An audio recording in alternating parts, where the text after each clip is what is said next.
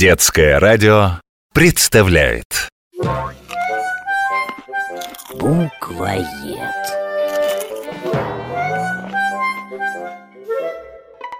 Сима, посмотри на себя. У тебя хвостик в пыли Шерстка слиплась Лапки почернели от грязи.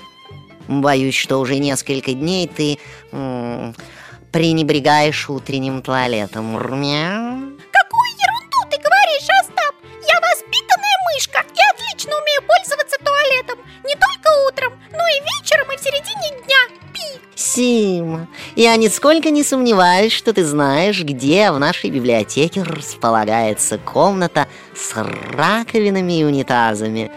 Но туалетом называют не только ее. А что еще? Ну, например, наряды. Говорят, дама в вечернем туалете. Это значит, что она одета подчеркнуто парадно, как для торжественного выхода. Но слово «туалет» также означает и приведение себя в порядок. Умывание, причесывание, мытье лапок, наконец. Ты прав, Остап Но раз уж мы заговорили о всяких туалетах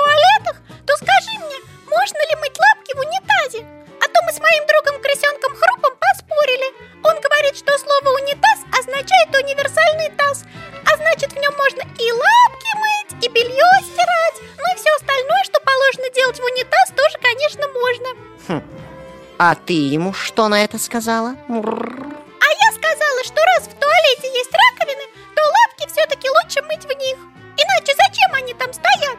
Конечно, Сима. Унитаз ни в коем случае не предназначен для мытья лап и стирки белья. А слово это появилось так. В начале 20 века испанская фирма «Унитаз», что в переводе с латыни означает «единство», начала выпускать унитазы. Эти унитазы поставлялись в том числе и в Россию.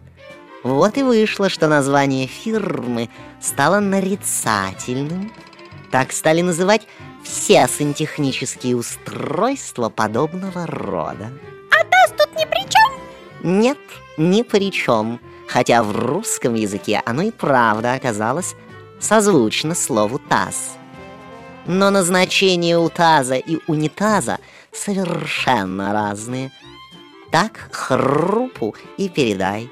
Ясно, пошла мыться в раковине